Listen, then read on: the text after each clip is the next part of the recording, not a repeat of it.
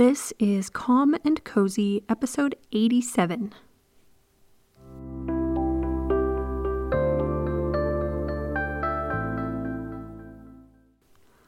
I'm recording from the cottage today during my vacation week. I had a short sleep related thing that I wanted to talk to you about, so I set up my mic in what we call the big room because it's the biggest room and we don't know what else to call it.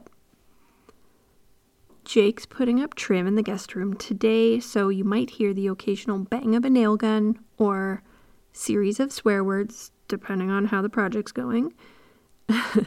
so lately, I've been stuck on this idea of approaching sleep with a request. It feels like kind of an advanced stage of where I've been with my relationship with sleep, and one that I've just learned in the last year or so. It's kind of fun to think that my relationship with sleep can still improve when I'm already a great sleeper. Over the past few years, when life was difficult, sleep was not difficult, and that surprised me. During the many years that I struggled with bedtime anxiety and many insomnia symptoms, I avoided going to bed as long as possible because I knew it would not be enjoyable. Lying in bed, in the dark, in the wee hours of the morning, my mind would race, and it was never good. I wasn't awake at 3 a.m. writing a children's book or planning a summer vacation.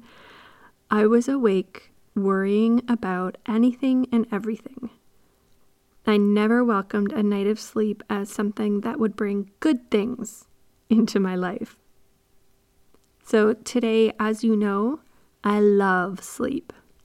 I look forward to getting into bed, and I don't let my thoughts get worrisome or dark because that's not what my bed is for.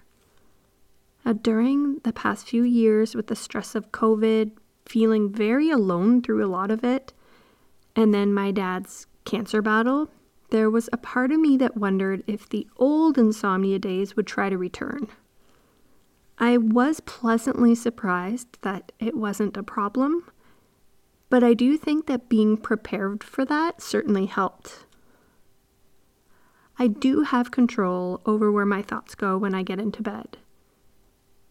There's a lot of things I have no control over, but that is one of them. When things start to get dark, I just change gears.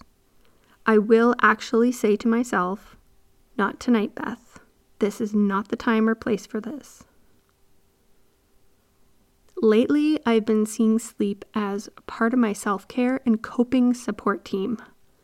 I approach bedtime as a request for what I need that night, whether it's an escape from an extra emotional day, a physical break from hard work, or a chance to regroup my thoughts.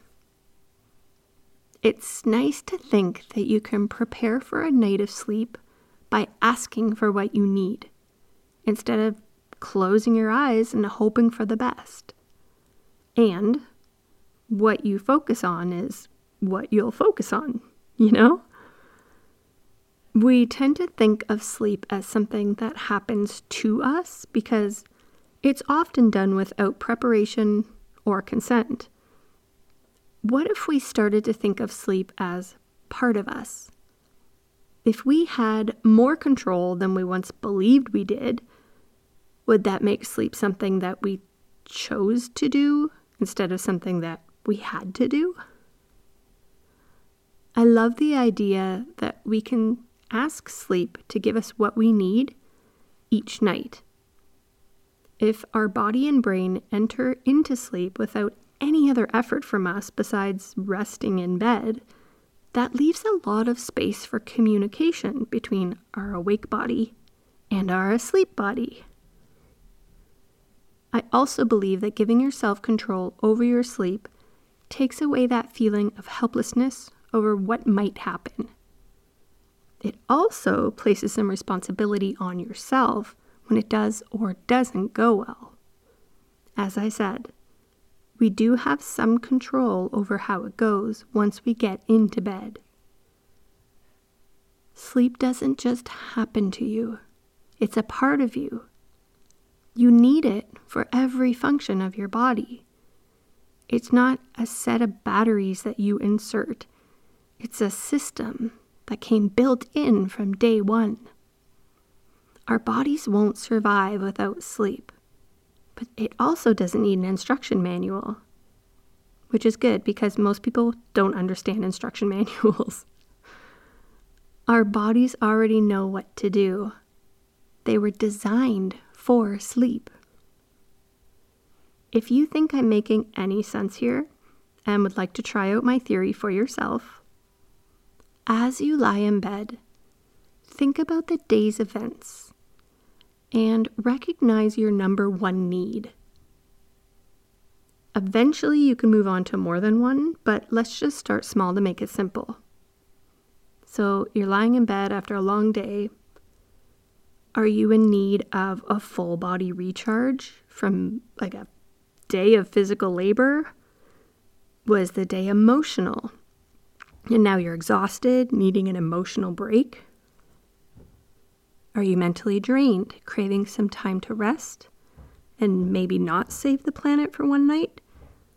Could you use a temporary escape? That thing that came to mind as I was making suggestions is the request that I want you to make to your sleep tonight. Name it. And if you struggle to fall asleep regularly, Make the request to your body as you focus on rest instead of sleep. Does that make sense? So instead of asking your sleep for what you need tonight, ask rest for what you need tonight because rest is good for you too.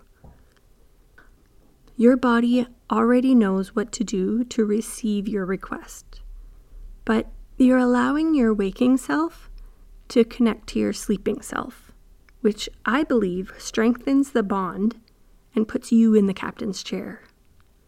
Don't forget, you get to play a role in all of this. It's your body. Maybe this all sounds a little out there, but it's been on my mind, and sharing is caring. I have a new exciting thing in the works. I'm a coach on the Aura app. Aura is the number one all in one app for wellness and mindfulness with over 5 million listeners. With my 30 day Aura Guest Pass, you'll have access to my growing list of sleep meditations and bedtime stories and sleep coaching, along with everything the app has to offer for sleep, self care, stress relief, and life coaching for free for 30 days. I'm going to put the link for the guest pass in the show notes. So, whatever app you use, go to the show notes and the link will be there. If you can't find it or it's not working, come and find me on Instagram at Sleep Coach Beth and message me for the link or go to my website at sleepcoachbeth.com. I'll have the link there as well. Thank you for listening to my rambling today. I hope at least some of it made sense and that you're able to to um, grasp a concept and and try it out for yourself and see how it works. I would love to know how it goes. So keep in touch, okay? Until next time, sleep well and stay cozy.